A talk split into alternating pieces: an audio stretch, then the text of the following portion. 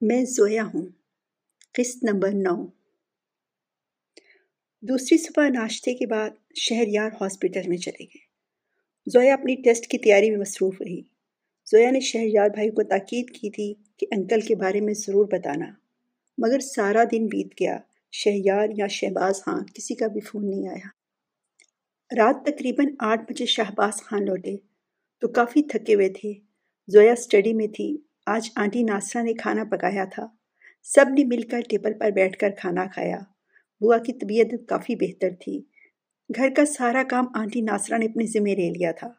شہباز بھائی، بابا کی طبیعت اب کیسی ہے؟ بابا ویسے تو ٹھیک ہیں، مگر وہ ابھی تک ہوش میں نہیں آ رہے۔ آج سارا دن ڈاکٹرز چیک کرتے رہے۔ بظاہر ان کی صحت صحیح ہو رہی ہے، مگر وہ ذہنی طور پر اتنے مضبوط نہیں رہے۔ اتنی مدت تک ایک انسان کو تنہا رکھا جائے، کتنی بڑی یہ سزا ہے۔ یہ سوچ کر ہی میں کام چاہتا ہوں۔ آنٹی ناصرہ کو کافی حد تک پتہ چل گیا تھا کہ سردار صاحب کے ساتھ کیا حالات پیش آئے ہیں۔ ان کی آنکھوں میں آنسو آ گئے۔ کل وہ ہاسپٹل میں سردار صاحب کو دیکھ کر حیران رہ گئی تھی۔ اونچے لمبے قد کے سرخ و سفید صحت مند سردار صاحب محض ہڈیوں کا ڈھانچہ بن کے رہ گئے تھے۔ مگر پھر بھی سب خدا کا شکر ادا کر رہے تھے کہ سردار صاحب زندہ سلامت ان کو مل گئے ہیں۔ ورنہ کیا ہوتا؟ یہ سوچ کر ہی سب لرس جاتے۔ شہباز بیٹے، فکر نہیں کرو۔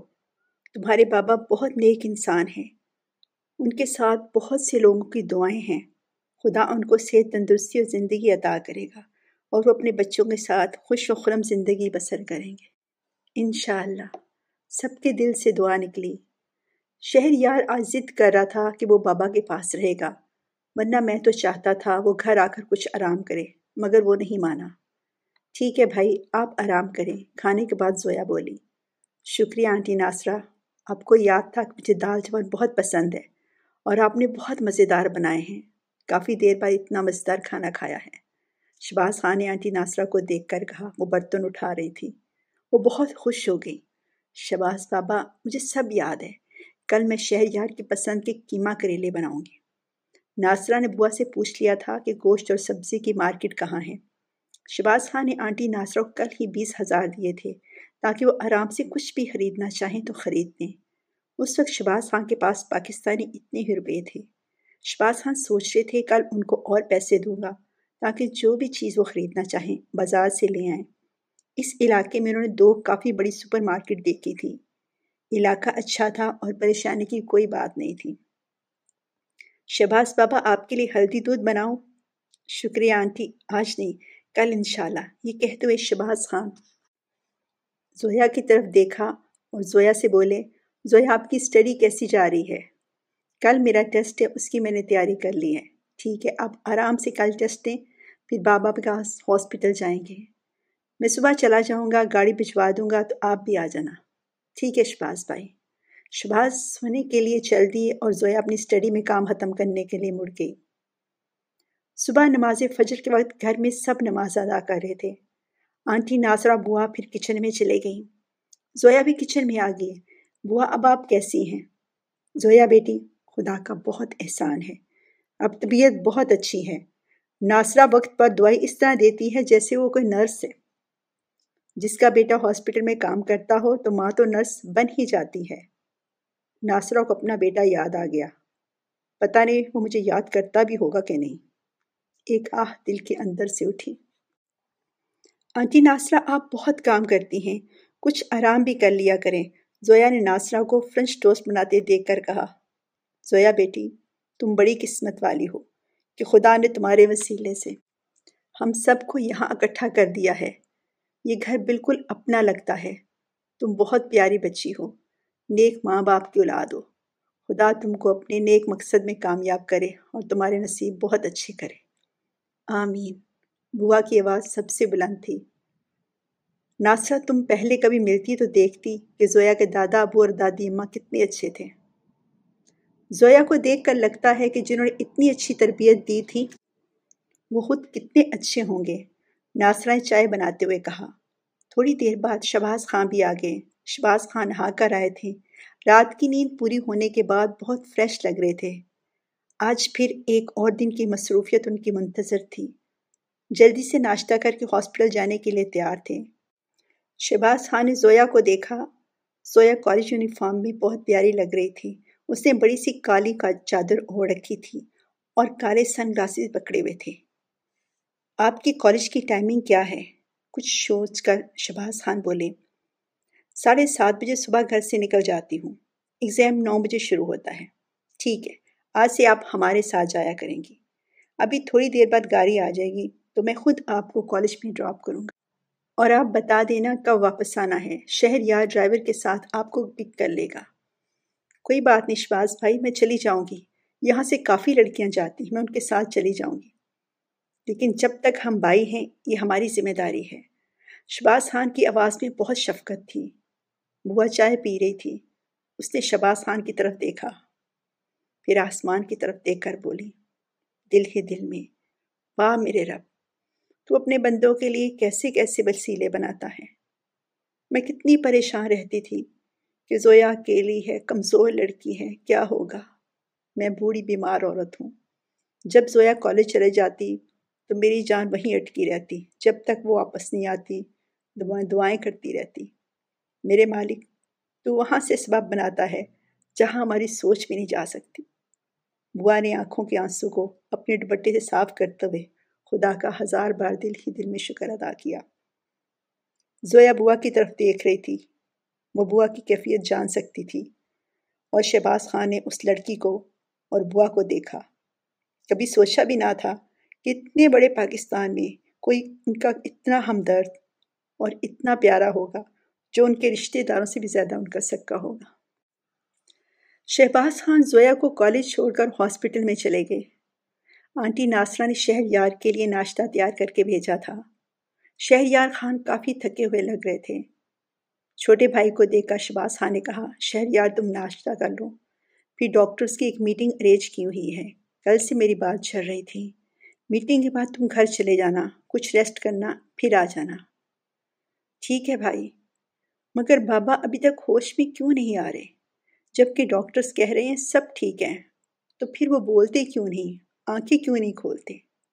شہریار خان اتنا بڑا ڈاکٹر ہو کر بھی ایسے بات کر رہا تھا جیسے کوئی چھوٹا سا بچہ ہے، جس کو اپنی باپ کی صحت کی بہت فکر ہے۔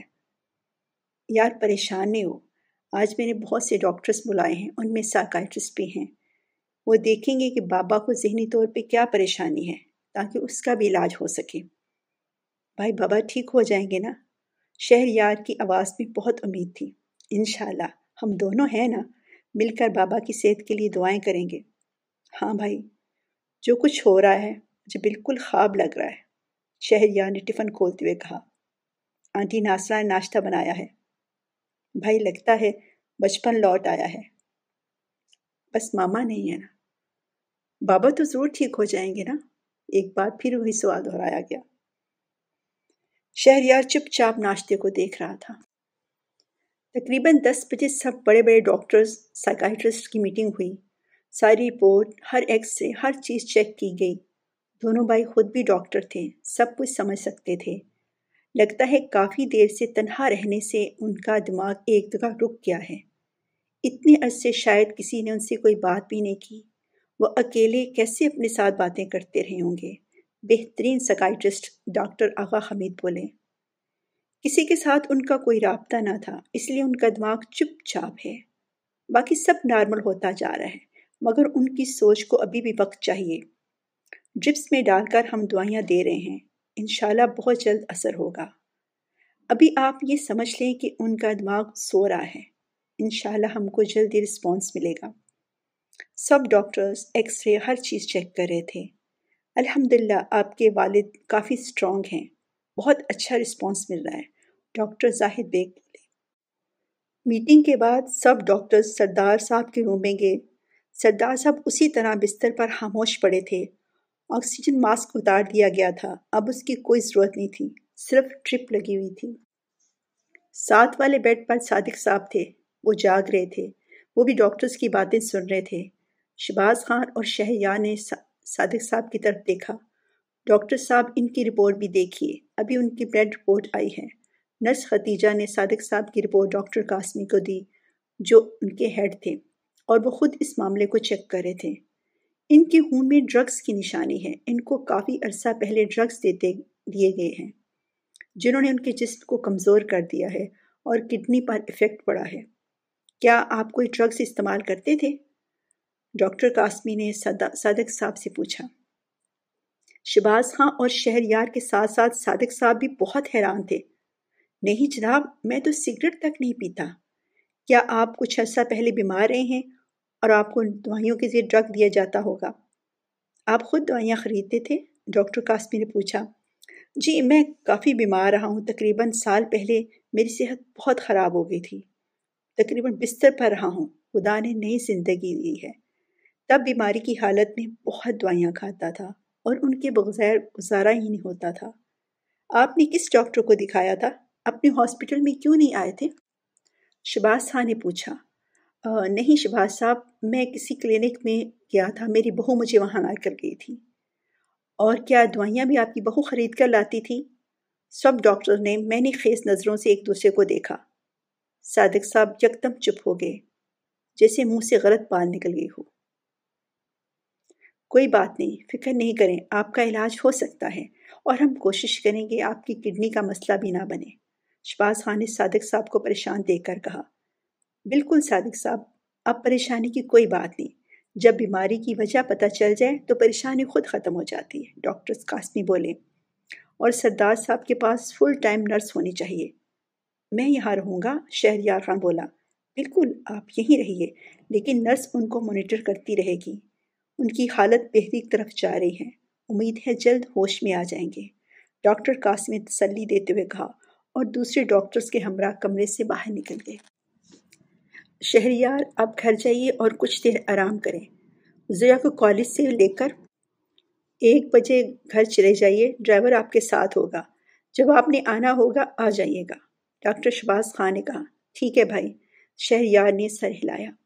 ایک بجے زویا کو کالج سے لے کر شہریار گھر چلے گئے۔ کھانے کے بعد تھوڑی دیر بعد وہ سونے کے لیے اپنے روم میں گئے اور پھر نہا کر ہاسپٹل جانے کے لیے تیار ہو گئے۔ تو زویا بھی تیار ہو گئی۔ شہریار بھائی میں بھی چلوں؟ زویا نے پوچھا۔ شہریار نے اس کی طرف دیکھا۔ بالکل ضرور، اگر آپ کی اسٹڈی کا حرج نہ ہو۔ نہیں بھائی، دو دن بعد ٹیسٹ ہے اور میں نے کافی تیاری کر لی ہوئی ہے۔ آنٹی ناصرہ اور بوا دونوں کچن میں چائے پی رہی تھیں۔ انہوں نے چائے اور سینڈوچز شباز خان کے لیے بھی تیار کیے تھے۔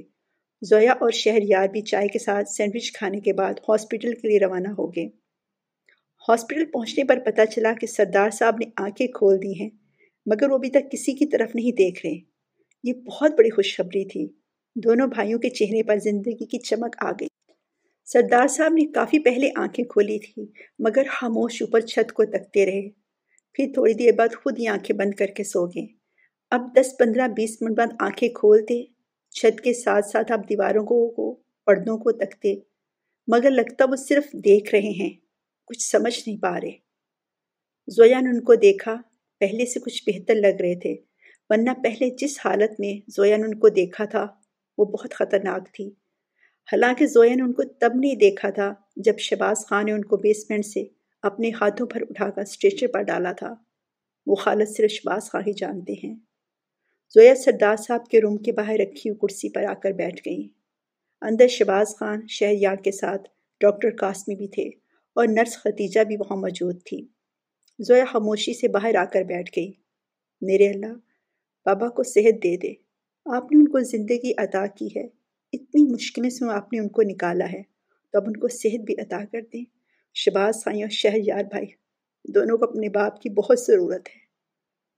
ان کا ان کے علاوہ کوئی نہیں۔ یا رب العالمین، ہم پر اپنا کرم کر۔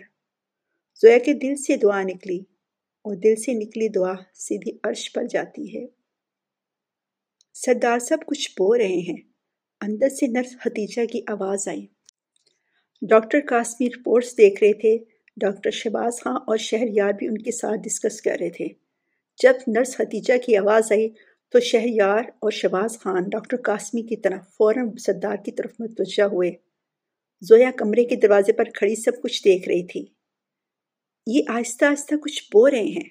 نرس ختیجہ نے کہا اور پھر نرس ختیجہ نے سردار صاحب کے منہ کے پاس اپنا کان کیا۔ زویا زویا کون ہے؟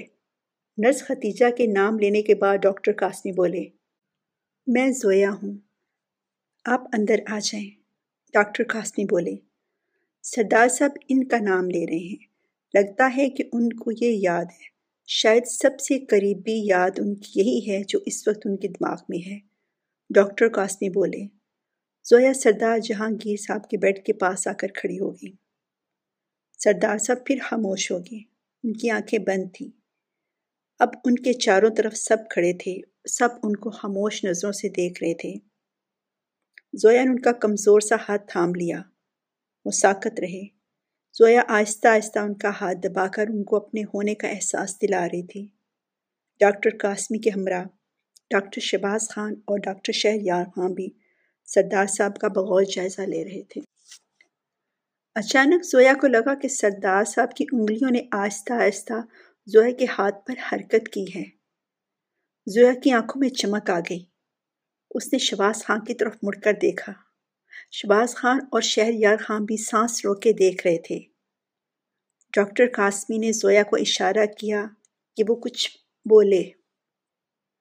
زویا بولی، ہیلو انکل میں زویا ہوں۔ کچھ رسپانس نہیں ہوا۔ میں زویا ہوں۔ زویا پھر بولی، انکل، آپ کیسے ہیں؟ آپ جانتے نا مجھے؟ میں زویا ہوں، کالج میں پڑھتی ہوں۔ میں آپ سے ملی تھی اور ہم نے کتنی باتیں کی تھیں زویا آہستہ آہستہ بول رہی تھی۔ سردار صاحب نے آہستہ سے اپنی آنکھیں کھولی۔ ان کی آنکھوں سے ایک آنسو نکلا۔ انکل، آپ کو یاد ہو نا میں؟ میں زویا ہوں۔ اب کی بار سردار صاحب کی انگلیوں نے زویا کے ہاتھ پر تھوڑا سا دباؤ ڈالا۔ جیسے کہہ رہے ہوں ہاں میں جانتا ہوں۔ پھر کتنی دیر تک خاموش رہے اور آہستہ سے انہوں نے آنکھیں بند کر لیں۔ شاید وہ پھر تھک گئے تھے یا سو گئے تھے۔ نس ختیجہ نے سردار صاحب کا ہاتھ زویا کے ہاتھ سے نکال کر بیڈ پر سیدھا کر کے رکھ دیا۔ ڈاکٹر قاسمی زویا سمیت سب کو اشارہ کرتے ہوئے باہر لے کے اور نرس ختیجہ کو وہیں رہنے کے لیے کہا۔ شباز خان صاحب، یہ بہت بڑی کامیابی ہے۔ آپ کو بہت مبارک ہو۔ انشاءاللہ آپ ایک دو دن میں سردار صاحب بہت اچھا رسپانس دیں گے اور ٹھیک ہو جائیں گے۔ ابھی ان کو زویا یاد آ گئی ہے۔ اور یہ بہت بڑی بات ہے۔ آہستہ آہستہ ان کو سب یاد آ جائے گا اور وہ ہم سے باتیں بھی کریں گے۔ ڈاکٹر قاسمی بہت پر امید تھے۔ شہباز خان اور شہر یار خان کے چہرے پر ایک اطمینان بڑی مسکراہٹ پھیل گئی۔ وطنا اتنے دنوں سے ان کے اعصاب اس قدر ٹینس تھے کہ کسی نے ان کو مسکراتے نہیں دیکھا تھا۔ زویا بیٹی، آپ کو سردار صاحب کے پاس زیادہ دیر تک بیٹھنا ہوگا تاکہ وہ جب بھی ہوش میں آیا آپ ان سے بات کریں۔ ڈاکٹر قاسمی نے بہت پیار بڑے انداز سے اس چھوٹی سی بچی سے کہا، جس نے اتنا بڑا کام کیا تھا۔ اور پھر آپ نے ان کو آہستہ آہستہ باقی باتیں بھی یاد کرانی ہے۔ جس طرح ہمیں پتہ چلا ہے کہ دو سال سے وہ اپنے بیٹوں سے دور تھے۔ ان سے کوئی بھی بات چیت نہیں تھی۔ اب یکدم ان کے سامنے نہیں جانا چاہیے۔ آہستہ آہستہ ان کو اس بات کے لیے تیار کیا جائے گا اور پھر ان کو ان کے بیٹوں سے ملایا جائے گا۔ ان کا دماغ اس وقت بہت کمزور ہے۔ یکدم اتنا بھوج یا اچانک ان کو دیکھ کر کچھ بھی ہو سکتا ہے۔ دماغ ہمارے جسم کا سب سے نازک اور سب سے مضبوط حصہ بھی ہے۔ یہ دماغ ہے جو ہمارے پورے جسم کو کنٹرول کرتا ہے۔ اس لیے یہ اتنا ہی ڈیلیکیٹڈ بھی ہے جتنا یہ اسٹرانگ ہے۔ ڈاکٹر قاسمی آہستہ آہستہ زویا کو سمجھا رہے تھے۔ جی ڈاکٹر صاحب آپ فکر نہیں کریں۔ میں دن رات ان کے ساتھ رہوں گی۔ زویا کو اس بات کی بہت خوشی تھی کہ وہ سردار جہانگیر خان کو زندگی طرف لوٹنے میں ان کی مدد کرے گی۔ زویا کو لگا جیسے خدا نے اس کو اس کے دادا ابو سے ملا دیا ہو۔ اور پھر شہباز خان اور شہر یار خان جیسے بھائی بھی خدا نے زویا کو عطا کیے ہیں۔ یہ سب خدا کا کرم ہے۔ ورنہ کہاں وہ اکیلی زویا کے ساتھ بوا بیچاری اپنی بیماری اور لاچاری کو چھپا چھپا کر زویا کا ساتھ دیتی رہتی تھی۔ اس خدا نے دنیا میں اس کے لیے اتنے خوبصورت اور اتنے پیارے وسیلے اور رشتے بنائے ہیں۔ کچھ عرصہ پہلے تو زویا سوچ بھی نہیں سکتی تھی کہ وہ اس طرح کسی کے کام آئے گی اور خود اسی کے لیے میاں کیا کیا کام اور وسیلے بنائے گا۔ زویا حقیقتاً بہت خوش تھی۔ شہباز بھائی اب انکل بالکل ٹھیک ہو جائیں گے۔ زویا، پہلے آپ بابا کہتی تھی اور اب آپ انکل کہہ رہی تھی شہریار نے یہ بات نوٹ کی تھی۔ وہ شہریار بھائی، اس لیے کہ جب میں سردار صاحب سے ملی تھی تو میں ان کو انکل کہہ کر بلایا تھا۔ ہو سکتا ہے وہ اسی زویا کو جانتے ہوں جو ان کو انکل کہتی ہو۔ زویا نے بہت ریلیکس ہو کر ان کو بتایا۔ زویا آپ کافی ذہین ہیں۔ یہ بات تو ماننی پڑے گی۔ ڈاکٹر قاسمی کے چہرے پر بھی مسکراہٹ تھی۔ جی ڈاکٹر صاحب، ہم دونوں بھائیوں کی یہاں موجودگی ہی زویا کی ذہانت کی دلیل ہے کہ کس طرح زویا نے ہم کو یہاں بلایا ہے۔ ڈاکٹر شباز خان اب کی بار بہت پرسکون تھے۔ ہلکی سی مسکراہٹ ان کے چہرے پر کتنی بھلی لگ رہی تھی۔ زویا ان کو دیکھ کر سوچ رہی تھی شباز خان بالکل انکر جہانگیر خان کی طرح مسکراتے ہیں۔ پھر زویا کو یاد آ گیا، وہ کس طرح سردار صاحب سے جسوسی ناولوں پر باتیں کر رہی تھی اور سردار صاحب کتنا مسکرا رہے تھے۔ زویا کو خود بہت مسکراتے دیکھ کر شہباز خان بولے زویا کیا آپ کو کوئی بابا کی بات یاد آ رہی ہے؟ جی شباز بھائی۔ جب میں انکل سے ملی تھی تو ان کے ساتھ کافی دیر تک باتیں کرتی رہی۔ میں نے ان کو بتایا تھا کہ میرے دادا ابو مجھے ابن صفی کی جسوسی کہانیاں سنایا کرتے تھے اور مجھے سسپینس والی کہانیاں بہت پسند ہیں۔ تبھی میں نے ان سے کہا تھا کہ یہ سسپینس والی کہانیاں ہیں جو مجھے آپ تک لے آئی ہیں۔ میں دیکھنا چاہتی تھی یہاں کیا ہے اور یہی سسپینس مجھے آپ سے ملانے کے لیے کافی رہا۔ تو انکل بہت امپریس ہوئے مجھ سے۔ اور پھر انکل بولے، میں بہت بہادر لڑکی ہوں. تو میں نے ان سے کہا، بالکل، میں نے بہت بڑی فائٹر پائلٹ بننا ہے. تو بہت مسکرائے تھے اور بہت خوش ہوئے تھے. باقی بہادر تو آپ ہیں. زویا شباز خان اور شہر یار کے درمیان بیٹھی ہوئی تھی ڈاکٹر قاسمی دوسرے مریضوں کی طرف جا چکے تھے. پتا زویا تم بالکل ہماری چھوٹی بہن ہو جو یہاں پاکستان میں موجود تھی اور ہمیں پتہ بھی نہیں تھا اب کی بار شہریار خاں بولا، دونوں بھائیوں کے درمیان زویا واقعی ان کی چھوٹی سی پیاری سی بہن لگ رہی تھی۔ زویا بھی شہباز خان اور شہریار خان کی طرح بہت خوبصورت، سرخ و سفید تھی، مگر تینوں کی آنکھوں کا رنگ الگ تھا۔ شہباز خان کی بڑی بڑی چمکتی ہوئی آنکھیں، بڑی بڑی لمبی پلکیں۔ لڑکوں کی اتنی لمبی پلکیں زویا نے کبھی نہیں دیکھی تھیں۔ شہباز خان کے کالے بال بہت گھنے اور چمکدار تھے، جو ان کے سرخ و سفید رنگ پر بہت بھرے لگتے تھے۔ اونچے، لمبے، اپنی فٹنس کا کافی خیال رکھتے تھے۔ وہ پچھلے دو برسوں سے وہ کچھ پریشان رہے تھے اور اپنی طرف سے کافی لاپرواہ ہو گئے تھے۔ ان کے مقابلے میں شہر یار خان تھوڑے سے دبلے تھے، مگر وہ بھی بہت سمارٹ تھے۔ ان کے ڈارک براؤن بال اور اس کی طرح ہم رنگ چمکتی ہوئی آنکھیں دونوں بھائی بہت تعلیم یافتہ ہونے کے ساتھ ساتھ بہت با ادب اور بہت ویل مینرڈ بھی تھے۔ زویا بہت خوبصورت سی نازک سی ایک لڑکی، جس کے بہت اونچے اونچے اور بڑے بڑے خواب تھے۔ زویا کی آنکھوں کا رنگ اس کو سب سے ممتاز کرتا تھا۔ سمندر کے رنگ جیسی، پانیوں جیسی آنکھیں۔ بلا شبہ کوئی بھی ان تینوں کو دیکھتا تو وہ کہتا، تینوں بہن بھائی ہیں۔ اور ماشاء اللہ تینوں بہن بھائی بہت خوبصورت ہیں۔ آج کافی دنوں کے بعد شہباز خان اور شہریار خان بہت ریلیکس تھے۔ ان کو بہت امید ہو گئی تھی کہ انشاءاللہ ان کے بابا ایک دن ان کے ساتھ ہوں گے۔ چلو شہریار خان، اب آپ گھر چلے جاؤ کیونکہ میں اور زویا یہیں رہیں گے۔ شہباز خان بولے، نہیں بھائی، آج ہم تینوں یہیں رہیں گے۔ شہریار خان بولا، چلیں ٹھیک ہے، پہلے کنٹین سے جا کے کچھ کھا لیتے ہیں۔ نہیں، میں نے ڈرائیور کو گھر بھیجا ہے۔ وہ کھانا لے کر آئے گا آنٹی ناصرہ نے فون کیا تھا، وہ رات کا کھانا ہمیں تیار کر کے بھیجیں گی۔ پہلے ان کو نہیں پتا تھا کہ آپ لوگ واپس نہیں جاؤ گے، اس لیے انہوں نے کھانے، میرے لیے کھانا بھیجا ہے۔ کوئی بات نہیں، اب زویا بھی یہاں رہے گی۔ میں نے آنٹی کو فون کر دیا تھا اور ہم تینوں کا کھانا آ جائے گا۔ شباز خان بہت ٹھہر ٹھہر کر بول رہے تھے۔ بھائی، آج صادق صاحب کا بیٹا ان کو دیکھنے کے آیا تھا۔